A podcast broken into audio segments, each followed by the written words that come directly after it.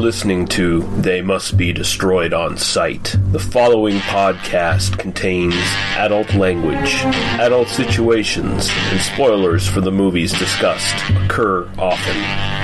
You've been warned. Now, take it away, Dr. Roush. They must be destroyed on sight.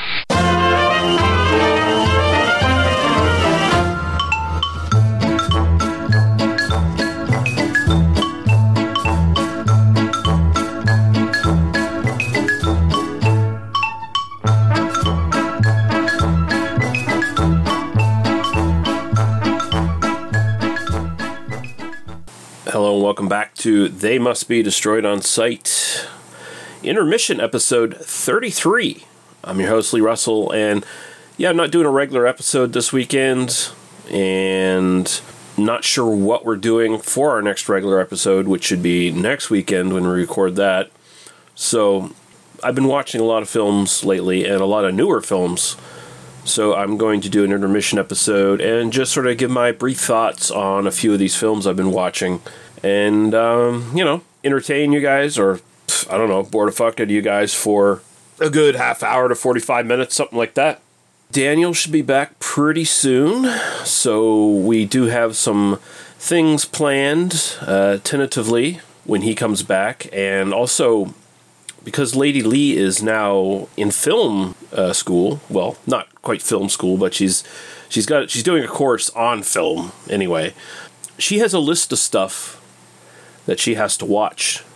So we're probably going to implement some of those films into our own reviews and discussions on this show so she can get some different perspectives and work out some of her thoughts on some of these films for her course. And you know, that should work out pretty good, I think. Uh, she gave me her list of films, and it looks pretty interesting. There's some cool stuff on there, and I don't think there's uh, literally, I don't think there's anything on there that we've covered yet on this show, so it'll be good. I'm going to stop talking here for a minute. We're going to go to a quick break. We're going to play some podcast promos for podcasts that I love that you should check out if you haven't already. And we're going to play a little bit of music, and then we're going to come back, and we've got six films to talk about. You ungodly warlock. Howdy, folks. Like blood, violence, come to the right place. My name is Gary, and I'm your guide to Sin and Beef Podcast. Every episode, we not only deliver film reviews, we also dismantle some of your favorite and most hated films. Sometimes for the better, and sometimes for the worse. Hey, hey, hey, hey, you shut your face! If we want to hear you talk, I will shove my arm up your ass and work your mouth like a puppet. All right, calm down, calm down. Every show, I hope to have a new co-host, podcasters, listeners alike. That's right, I'm talking to you people. I take all comers. You're sluts. That's not very nice. The only rules, well, let's ask the best cooler in the business. All you have to do is follow three simple rules. One, never underestimate your opponent. Expect the unexpected. Two, take it outside. Never start anything inside the bar unless it's absolutely necessary. And three, be nice. So join the insanity and please vent your frustrations. I'm available on TalkShoe, iTunes, and Stitcher Smart Radio. And remember, here at the Sin Beef Podcast, if you got beef, I've got the grinder.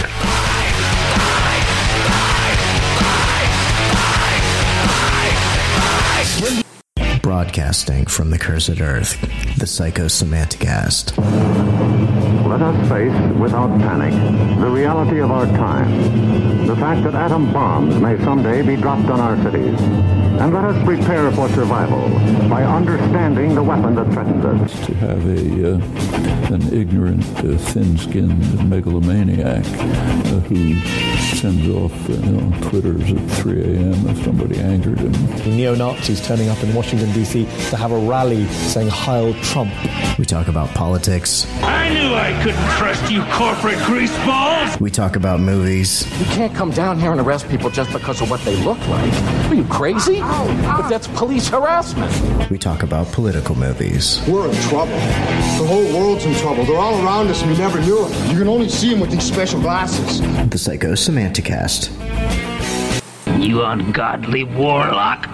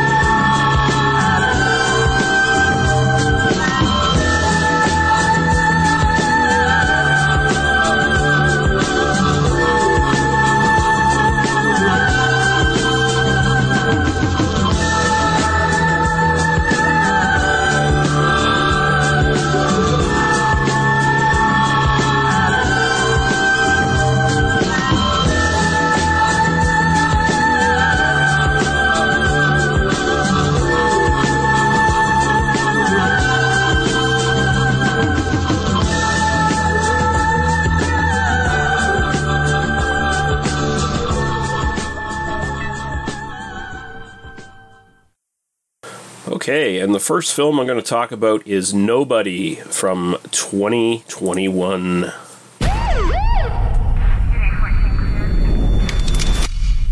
So they took maybe 20 bucks and an old watch?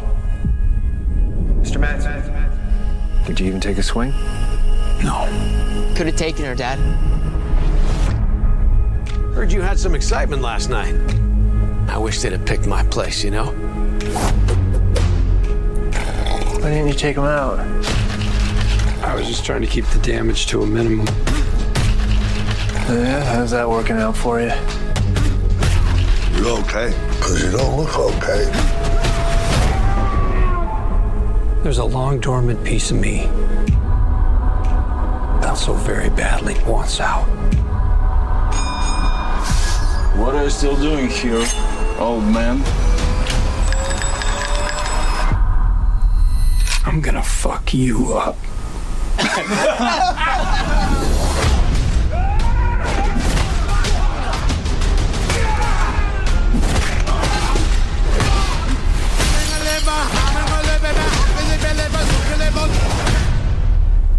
It's been a hell of a day. You can see that. For 12 years, I worked for some very dangerous people. Everybody get to the basement. What is happening? Don't call 911. I used to be what they call an auditor. The last guy anyone wants to see at their door. Because it meant you didn't have long to live. But I left it behind to start a family. I might have uh, overcorrected. So this is the one starring Bob Odenkirk, pretty decent co-starring cast here, including Christopher Lloyd as his dad.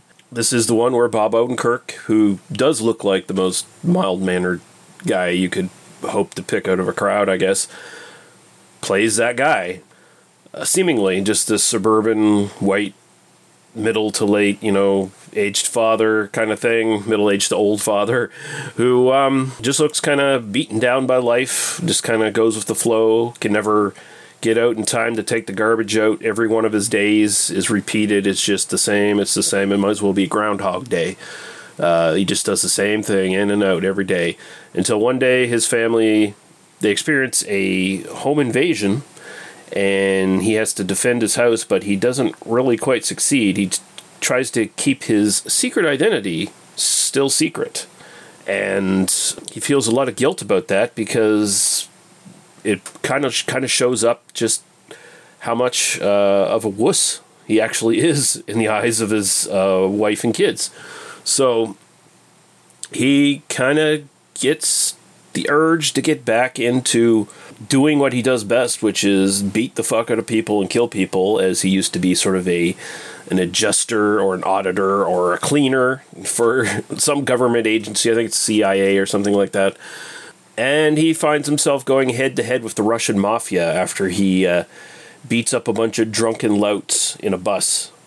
And it's there's some pretty good fights in this. It's pretty gritty at, at times. Like it, it is kind of an action comedy. It becomes more of a comedy as it goes along, but it's a very kind of dry comedy. And at the same time, uh, it it's not you know full of jokes coming at you a mile a minute. It's more the situation that this deadpan Bob Odenkirk character keeps experiencing and butting into uh, when you know he's playing his suburban dad role, and even later on when he um, becomes the ass kicker of old that he used to be. But uh, it takes some time for him to get back into shapes, so to speak. So uh, he gets beat up a lot in some of his early fights until he sort of gets his groove back. And um, ultimately, it's pretty entertaining. It kind of just turns into John Wick by the end of it, which is unfortunate. If it had sort of stayed more low key uh, and just sort of went on with the sort of comic undertone and uh, just sort of kept its wit and its pacing, I would have been fun fine with that too. I would have been more fine with that.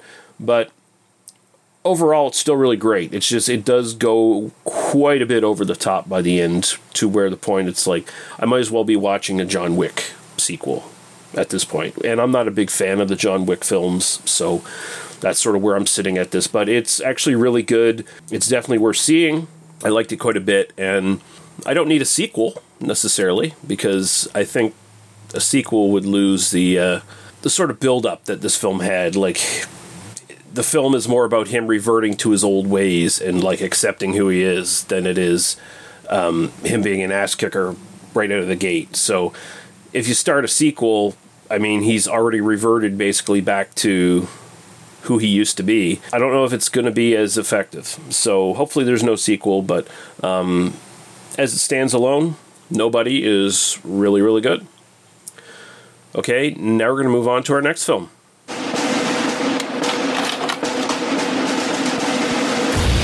They've taken control of most of Europe and Russia. Merciful heaven, an invasion. That's not all, Mr. President. I take it that's where your big idea comes in. Let me introduce you to the team.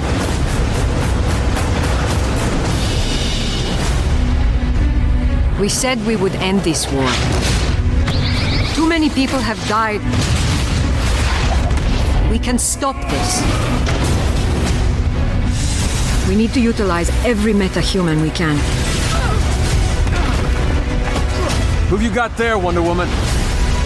I'm from the future. It's not impossible. Are you ready to end this war? I thought you'd never ask. Then, welcome to the team. If this goes haywire, blame the new guy. Turns out the Nazis are launching a surprise attack. Then we stop them.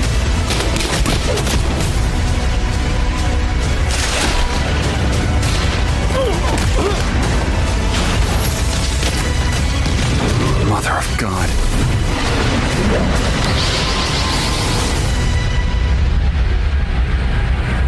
Ah, kid, you ain't seen nothing yet.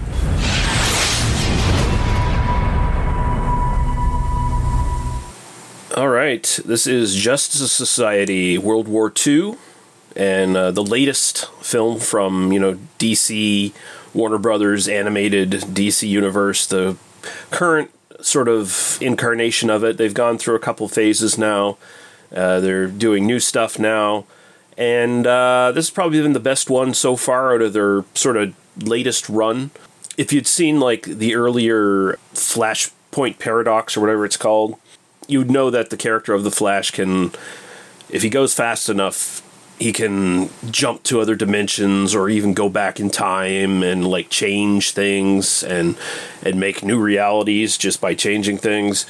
And so they sort of play off that a little bit here. He jumps back into not only back in time but back to uh, another universe and be, due to an accident and runs into an old version of what is basically the inspiration for the Justice League, the Justice Society, and it's got Wonder Woman at the helm. It's got another version of the Flash.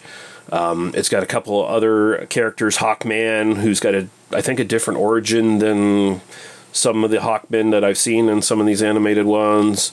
It's got Hourman, who has a special formula that gives him like superhuman strength and speed and such for like an hour and then it wears off and he can only uh, use it like once a day or something like that or it, it ends up uh, effective affecting him uh, negatively. It's much more of a throwback to kind of a pulp hero kind of thing. Uh, and of course it's set during world war ii so the the future flash finds himself mixed up with these guys fighting the Nazis. Now, the film doesn't go into the implications of imperialism, nationalism, and all that sort of thing. Not really. It doesn't really touch on it all that much. Uh, it's much more interested in sort of the pulp adventure aspects. The animation is really good. The art style is really good. I enjoyed both things immensely in this. I thought the story was decent enough. Um, there's enough interesting things going on. Uh, Wonder Woman is kind of the main hero in this, even though it is basically a Flash story. Uh, it's much more surrounded um, around Wonder Woman and uh, what's what's her uh, military boyfriend? Is it Steve Rogers or something like that? Like Steve something or I can't remember. Not that big of a comic book nerd, but um, it it does pretty much revolve around that and him trying to marry her and her being reluctant because she's going to outlive him because she's immortal and never ages and all that. Um, you can tell they wanted to use the uh, cinematic Wonder Woman's score, the the Hans Zimmer Wonder Woman score, which is fucking awesome, but they couldn't quite use it, so they have these sort of like stingers that are reminiscent of it, but not quite it. I enjoyed it. It's pretty good. Uh, I think the phase before this one of DC stuff is still probably the peak of where they've been with their animated movies, but this was a nice sort of return to form for them, and uh, so it's worth pick it's worth picking up and checking out. Um, I quite liked it. So now we're going to move on to our next film. You know what I don't understand? How the hell are you still alive?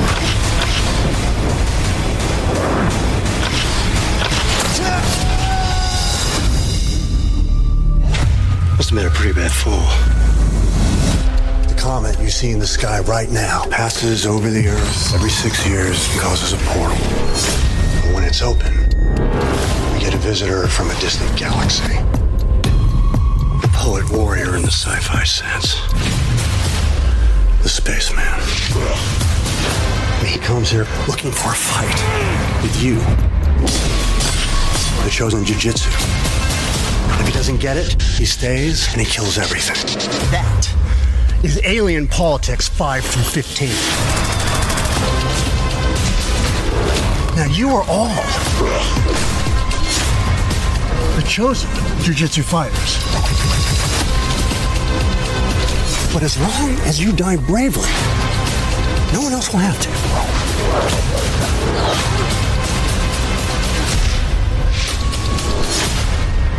He's crazy, like me.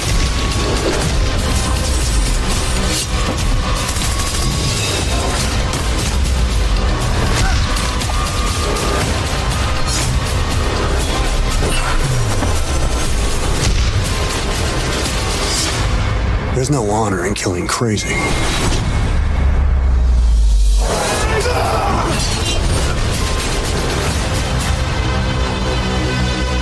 Can fly too.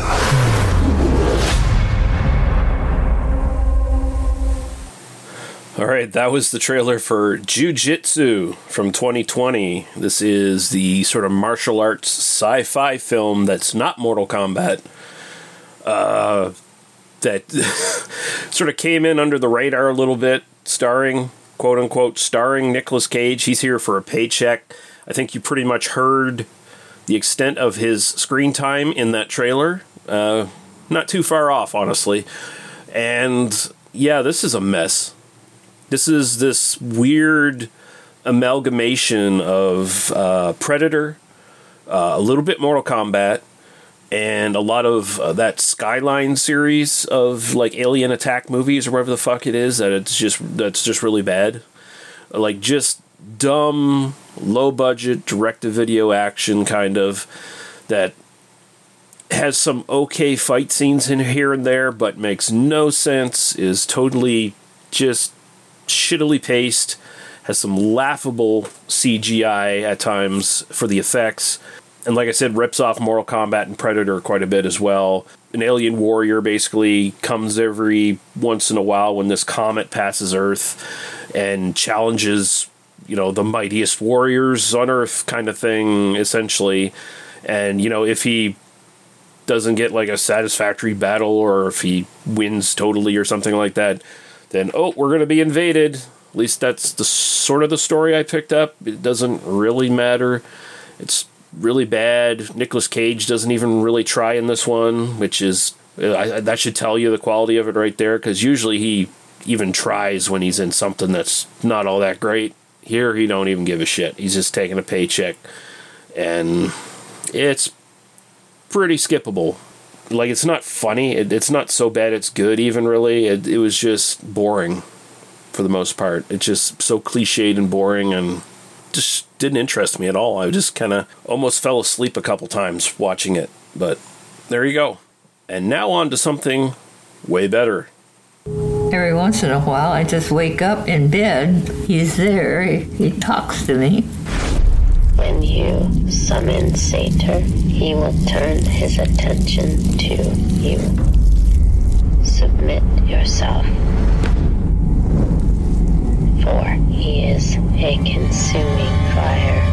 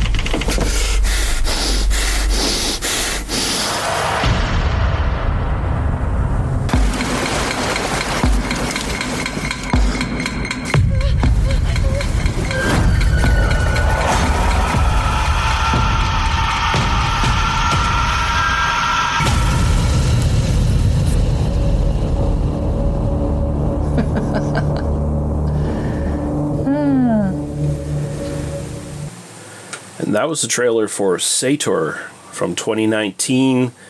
This is a really atmospheric, slowly paced film. It really draws a lot of its sort of pacing and visual style and storytelling style from prestige films like The Witch and Hereditary in some respects. Like it's very deliberately paced.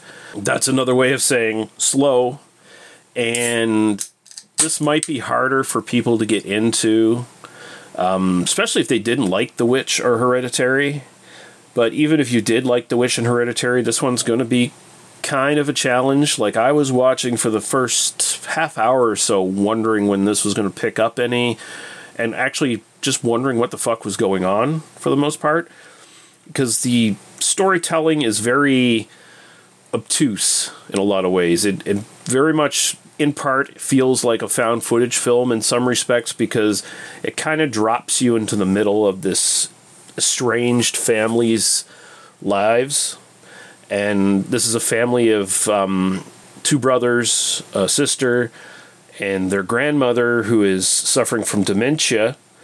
Um, living out in the woods, basically, like really rural, isolated, and even our main character, one of the brothers, is even further out in the woods in his own cabin, living away from the rest of his family. And it doesn't really hold you by the hand and like sort of directs you around to what's going on. You got to kind of piece things together. And the director here, Jordan Graham, who spent seven years making this film, it's a real passion project. You can tell just the talent this guy has putting this all together because he basically did almost everything on this film like wrote directed built sets did the score everything he inserts some home footage of his grandmother and grandfather in this uh, inserts the actors into the footage and it's pretty seamless and it gives a real authentic kind of feel to some of this stuff that makes it feel like this might be something that happened.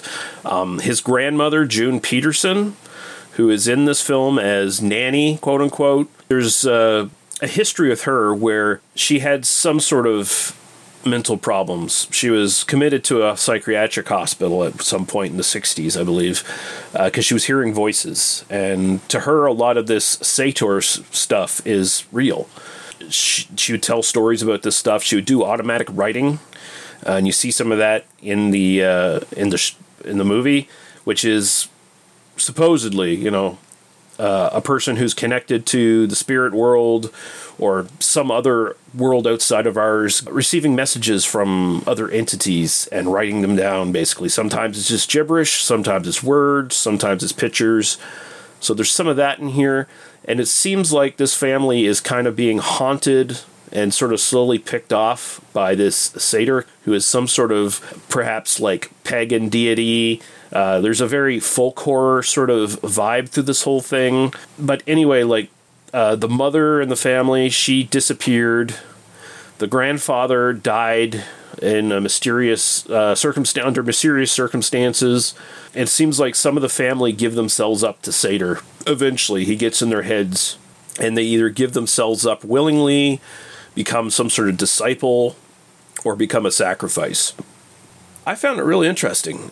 There's a very, um, I hate to use this word, Lovecraftian. I, I think it does Lovecraft's work in Injustice, and I think it's too much of a sort of tidy catch-all for cosmic horror. I, I'd, I'd rather just sort of like to sort of set this under folk horror and cosmic horror, which are much more comfortable um, descriptions of this. And it's interesting. He uses his real grandmother's mental illness and casts her actually in this film. So it, it walks the line between real and fake, and it gives it an extra creepy factor. There's this cult that seems to be connected to Sator that seems to be also just sort of watching from the woods. And there's a lot of long scenes of our characters looking into the woods and looking for things, and perhaps we can see something looking back at them. Um, there's this real one really tense scene that's right out of Blair Witch in in some respects where it's like first person of one character and you're seeing another character have something happen to them and you can't quite explain what it is. And it's very effectively done. It's just you got to have a lot of patience. You got to have a lot of patience to stick with it but i think it's fairly rewarding although i think it also ends kind of derivative of things like the witch and hereditary um, it doesn't make itself too different from those sort of films, but I think overall it's worth watching. This might have worked better if it was a shorter film, but I enjoyed it. So uh, it gets my recommendation. And now we're going to move on to our next film.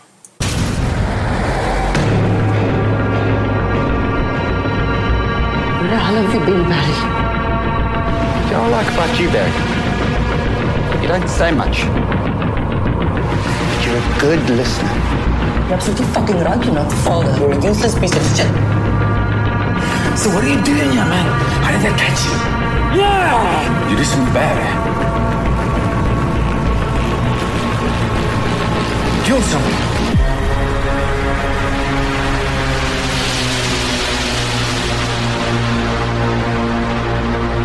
Husband, are you?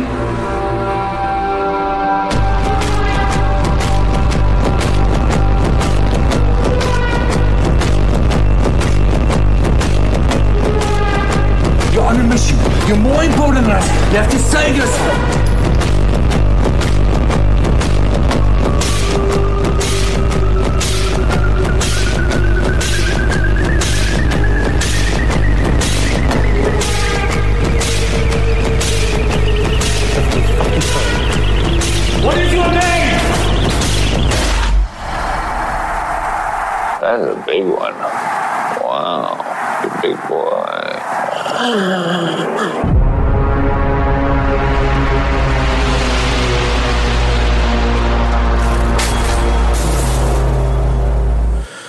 That's Fried Barry from 2020. Uh, this is a feature film based on a short film, I believe, from the same director from 2017, sort of like an experimental short film. I did not watch it, but I sort of gleamed that it's basically just like one segment in this film was sort of the short film, and they sort of build off of that with this. Like, this is, although there's some things written here, from what I understand, most of this film is kind of improvised and workshopped as they were shooting it which and it really does feel that way. Like this is very episodic um, very vignette heavy in a way. Um, it's all based around this titular character fried barry who's uh, this severe drug addict living in Cape Town, South Africa, and he is just this emaciated, skeletal burnout. I think he's supposed to be like in his 40s or maybe 50s, although the, the actual air, actor here is in his 60s. And he's a very gaunt, tall guy, um, very striking features. His name is Gary Green. Up until this point, he was only sort of like a bit player, extra, and mostly a stuntman, I guess. But uh, the director wanted this guy for the short film and for this film. Um, I I assume sort of based on his looks because he's very um, how to put it. Watching him, he almost looks like an animatronic. He just doesn't he doesn't quite look real. But anyway, he's he's got a wife and a kid that's most likely not his, and he just sort of uses them for a quick meal before he goes out and abuses drugs again. He doesn't care about anyone except for himself, basically. Just total scumbag. But what happens is he's abducted by any, a UFO, and an alien in a really wild fucking sequence basically implants itself into his brain uh, in unique ways. There's there's a unique probing scene in this film, and I'll just leave it at that. Um, but Barry comes back to Earth with this alien presence in his brain, using his body as a vessel. Barry is still alive and sort of locked up in his head, but the alien's in total control. And so now the alien is using possibly the worst host it could find as far as a human specimen could go to do his explorations, his observations, his interactions with other people. And so now using Barry he's going through Cape Town, running into people Barry knew, running into strangers, running into all kinds of weird people, and this is where it gets very uh, episodic as he you know runs into different people and has adventures. Uh, even though this is on Shutter, it's not really a horror film. There's a couple segments in this that are kind of dark. Um, one that would fit as a horror film, but really it's not a horror film. It's more of a just wacky drug comedy in some respects, with just a lot of scumbag characters in it. It's it feels like it kind of feels like um, street trash, except there's no you know uh, it's not a body melt movie. It's just it's got the same sort of um, stratum of civilization, I guess uh, is is the way to put it, and same sort of characters, low life characters, crazy characters, desperate characters all interacting with this weirdo version of Barry that's even weirder than he usually is uh, under the influence of drugs. And this alien ends up taking drugs while using Barry's body, and it affects him very differently. And it's just some wild shit. It, it's mostly just lead actor Gary Green's performance that is what kind of recommends this uh, for me, and it's not a hard recommend. Like I, I think it could have went into a much more cohesive story. There's there's like a lot of opportunities they missed. They could have turned this into a real horror movie. They could have made it something like um, what was it called? Uh, I Come in Peace or Dark Angel or whatever the fuck it was. That the one with Dolph Lundgren in it. It was about the alien drug dealer that comes to Earth. They could have went that direction, specifically since this like references a lot of stuff from the '80s. Like they're referencing a lot of like '80s films and stuff like that. Um, it kind of feels like they were hitting that way, but they never really do. Uh, it it kind of just loosely comes together. The story that they do sort of bring together is one I don't really give a shit about. Um, I was much more on board for the wackiness and the wild shit, so I was a bit disappointed. But I think Gary Green's performance is one that's going to be remembered long past him. Uh, it, it, seems like a kind of a classic character that's going to be like have a cult following. I think uh, because he's just really good. Like you can't take your eyes off him when you watch him. Uh, but yeah, that's sort of my thoughts on Fried Barry. and now we're going to get into our final film review.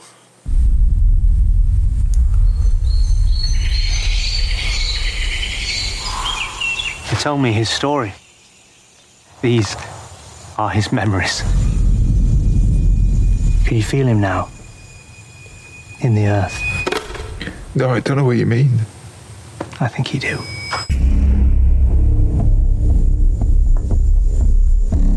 So, what are you working on? Searching ways of making crops more efficient. Funny place to study crops in a forest. We had to send a rescue party in to get a group out a couple of months ago. They got lost. Why didn't they use GPRS? There's no phone reception in there. People get a bit funny in the woods sometimes.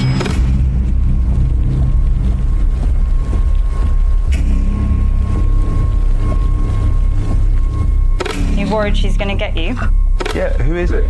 It's a local folk tale. She's the spirit of the woods.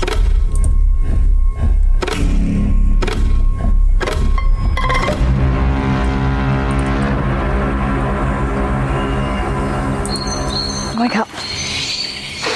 Something's there. Listen. Someone's watching us.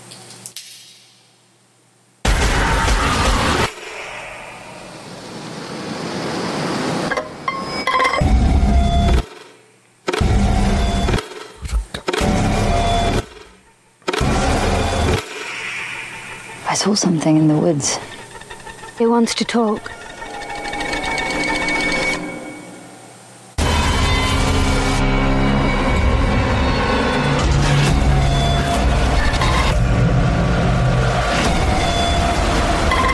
What do you want?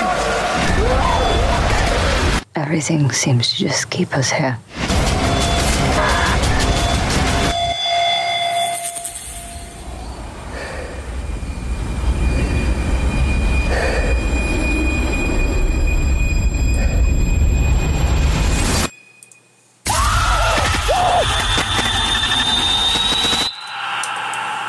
Okay, and that was In the Earth from 2021, and this is the new Ben Wheatley film.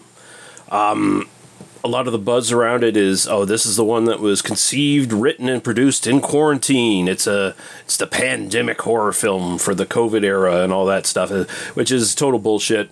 I mean, no, it, it was conceived, written, and produced during this period of uh, the COVID nineteen, but to call it a quarantine movie is doing it a great disservice.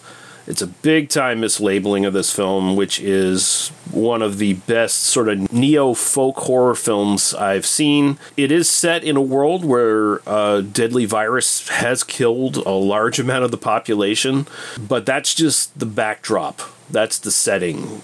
That's not necessarily what the story is about because actually the story is about a scientist going to this sort of isolated forest in England, I think near Bristol or someplace, if I'm not mistaken. And he's studying the soil there because it's extra fertile because of the uh, mycorrhiza. I think I'm pronouncing that correctly, which is a uh, symbiosis between fungus and the root systems of trees and plants and it's extra fertile in this area. So he's researching that and hoping of strengthening crop yields and stuff like that. So, like you can tell, it just hearing that it, it is not about the actual virus at all. It's it's about something else. So he gets there, and uh, apparently some people have gotten gone missing in the woods before. He's paired up with a uh, ranger to help him. Uh, try to find this previous research scientist who is supposedly still out there um, it's revealed later that she's an ex lover of his, and he might have different motivations than just scientific ones as far as uh, trying to find her. But basically, they go into the woods, and strange things start happening to them. Um, it seems like there might be a pagan deity of some sort living out in the woods, or it might be, uh, according to legend, a sorcerer who uh, melded his um, soul with a standing stone out in the woods and sort of became one with nature, or perhaps it's just nature itself and some sort of unknown ability, consciousness, perhaps, of plants uh, tried to speak to us. Uh, either way, there's uh, a clash of science and sort of old style religion here as the two sides are trying to find the answers in vastly different ways, so they come in conflict. It's very atmospheric. It's sometimes kind of trippy because there's stuff involving like spores and uh, drugs and things, you know, changing people's perceptions.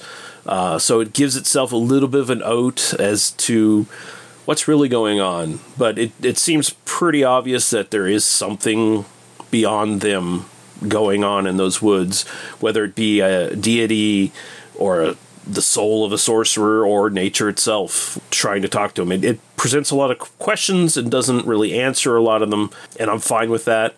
Uh, this is, again, like I was talking about with Sator, I would label this under cosmic horror, but it's also sort of neo folk horror in that, you know, it's the, the way the characters relate to nature, the way characters relate to old style religion, uh, science butting heads with it, and people trying to find answers. Uh, they might be asking the wrong questions in the first place, kind of thing. I thought it was really good. Uh, ben Wheatley's just when he fucking shines, he fucking shines. He just hits home runs, um, and they're big ones. I really enjoyed it. It's not for everybody. It is fairly slow paced too. It's a bit of a burn, but it has some of the requisite horror stuff that maybe people not looking for deep horror movies can get into. And it's weird enough that I think it'll keep people's attention, even if it's a little bit confusing. Like there, there is some good gore in this. There's some good suspenseful stalking scenes and scenes of people feeling surrounded by stuff out in the woods and they're not sure what's out there. There's character motivations that are suspect, and there's some mysteries here and there, some relationship connections that uh, get unraveled. Liked it all, loved it. Um, might be my favorite f- film of the year as far as first time watches up with like Psycho Goreman, which is a way different movie on the other end of the scale, but I really enjoyed this. I thought it was great. It gets my highest recommendation out of all the movies I've mentioned in the show. And I recommend you guys not sleep on it. In the Earth, I think, is really, really good. Especially if you're really into like folk horror. I think you'll get a lot out of this. It's pretty special. All right, and so that's it, guys. Uh, thank you for listening. Like I said, we'll we're slowly getting back to giving you guys regular content and getting the whole gang back together and getting things up and running again. Um, just some of us have you know wanted to take a little time off. In my case, I've just had a couple bad months where some personal things kind of got in the way of the podcasting but we're kind of getting back on track. Things are starting to get a little bit normal again. So, uh, thank you guys for listening. Uh, if you want to find more of this stuff, you go to tmbdos.podbean.com. Uh, at the end of the month, we're going to have the last part of my Maurizio and Guido DeAngelis Blood on the Tracks series, covering their music uh, that they did for film. And like I said, at least one more episode of the regular They Must Be Destroyed on Site coming this month, and maybe an intermission. Who knows? We'll see. We were talking about doing some more horror movies and stuff. Bring Paul back on for that. And um, yeah, always trying to knock some content out to you guys at the very least. And uh, we appreciate you listening. So until then, we will see you guys later. Bye bye. Seems like a bell rings, time for deja vu. Everything is familiar, being here with you. All you've ever had before, you've had to understand. Now all you have to do is want to have at your command. I have always been here before.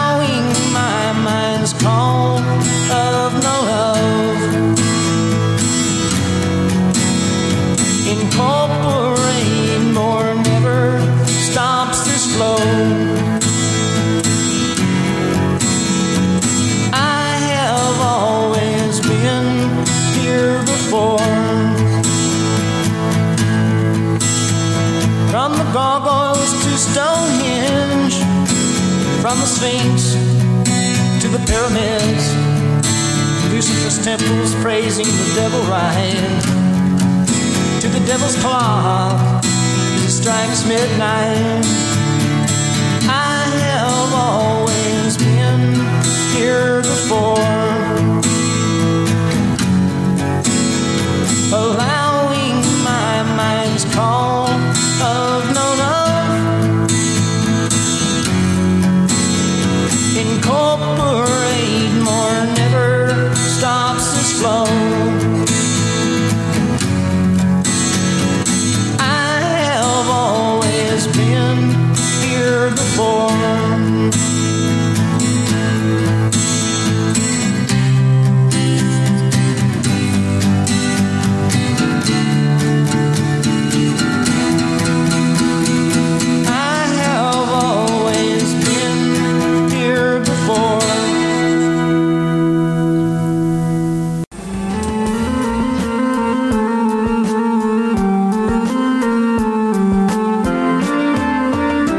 for listening to They Must Be Destroyed on Site. For further episodes, our Apple Podcast, Facebook, and YouTube links, please go to tmbdos.podbean.com. Thank you. Drive through.